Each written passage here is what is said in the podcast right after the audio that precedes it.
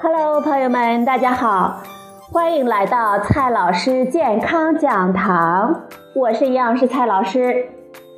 今天呢，蔡老师继续和朋友们讲营养、聊健康。今天我们聊的话题是茶垢，茶垢会有害我们的健康吗？茶是仅次于咖啡的一种大众饮品。如果你喝茶呢，一定会注意到咱们的杯子上、茶壶的壁上呢，会留下深褐色的茶垢。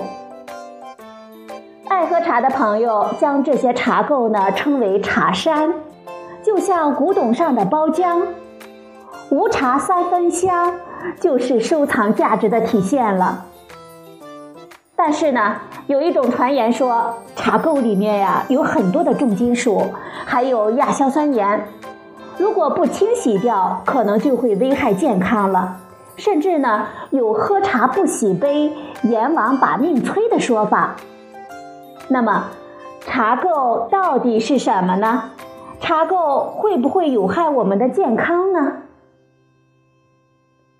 首先呢。我们先来看一下茶垢是什么。曾经有观点认为，茶垢是碳酸钙或者是碳酸镁沉淀吸附了茶黄素、茶红素等色素。另外一种观点是认为茶汤表面形成的漂浮物是茶叶表面的蜡质。告诉大家，这些呢都不对。实际上，茶垢的主要成分是茶多酚。少量的金属离子参与了茶垢的形成。由于绿茶的多酚类物质比较多，因此呢，它更容易形成茶垢。而经过深度发酵的红茶、黑茶的茶垢呢，就比较少一些。当然，不同类型的茶形成的茶垢，它的成分呢，基本是相似的。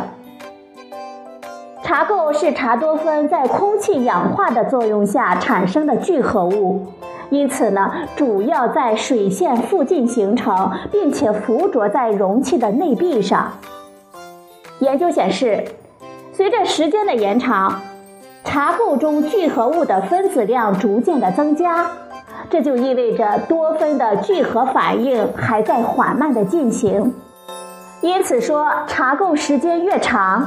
越不容易去掉呢，是有道理的。那么，茶垢中有重金属吗？隔夜茶的茶汤表面常常会有一层带有金属光泽的油膜，这让很多朋友误认为其中可能会有某种重金属。不过，从茶汤中沉积下来的茶垢转身呢就释放出重金属到茶汤里面，这句话呢不符合逻辑。其实这层膜的成分和咱们杯壁上的茶垢并无明显的差异，也是以茶多酚聚合物为主。不过呀，它确实含有少量的金属离子。元素分析显示，茶垢的绝大部分成分是碳和氧两种元素，来自多酚聚合物，也会有少量的钾、钙、镁、铝、锌、硒等元素。金属元素主要是以不溶于水的碳酸盐或者是氢氧化物的形式存在，其中呢，钙元素就是茶垢形成的主要促进因素，主要来自于泡茶的水。铅、砷、镉、汞等重金属污染物并不是茶垢的主要金属元素，因此呢，喝茶的朋友们不必太过于担心。问题来了，生活中呢，我们如何减少茶垢的形成呢？首先呢，喝完茶及时清洗是减少茶垢沉积最有效的方法了。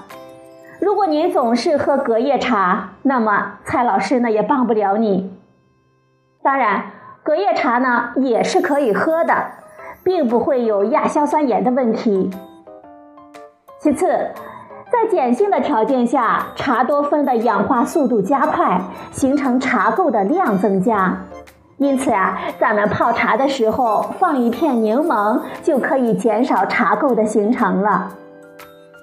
国外有研究发现，一次泡一袋英式红茶形成的茶垢要比一次泡两袋的还要多，一次泡五袋竟然不形成茶垢。这很有可能呢，是因为茶叶中的多酚让茶汤的 pH 值下降了。还有一项专利成果，那就是在茶包中添加少量的柠檬酸，调节口味的同时呢，也能够减少茶垢的形成。另外，钙离子是形成茶垢的关键因素。它促进了茶多酚的氧化反应，同时呢，在聚合的过程中起到了交联的作用。所以，水越硬，茶垢越多。地下水的硬度要大于地表水，而用纯净水泡茶形成的茶垢呢，也会少很多。白水泡茶呢，可以将水彻底的烧开几分钟。然后，其中的钙、镁就会形成碳酸盐水碱，减少茶垢的形成了。最后，茶垢的生成量呢，主要取决于茶汤与空气接触的面积，因此，大口茶杯形成的茶垢的量就会更多一些。茶杯盖上杯盖呢，也会减少茶垢的形成。最后呢，我们总结两句：茶垢是多酚被空气氧化形成的聚合物，茶垢中有微量的钙、镁等金属离子，但是重金属极少，而且呢几乎不可能溶出。茶水的酸碱度、水的硬度等因素呢，也会影响茶垢形成的量。好了，朋友们。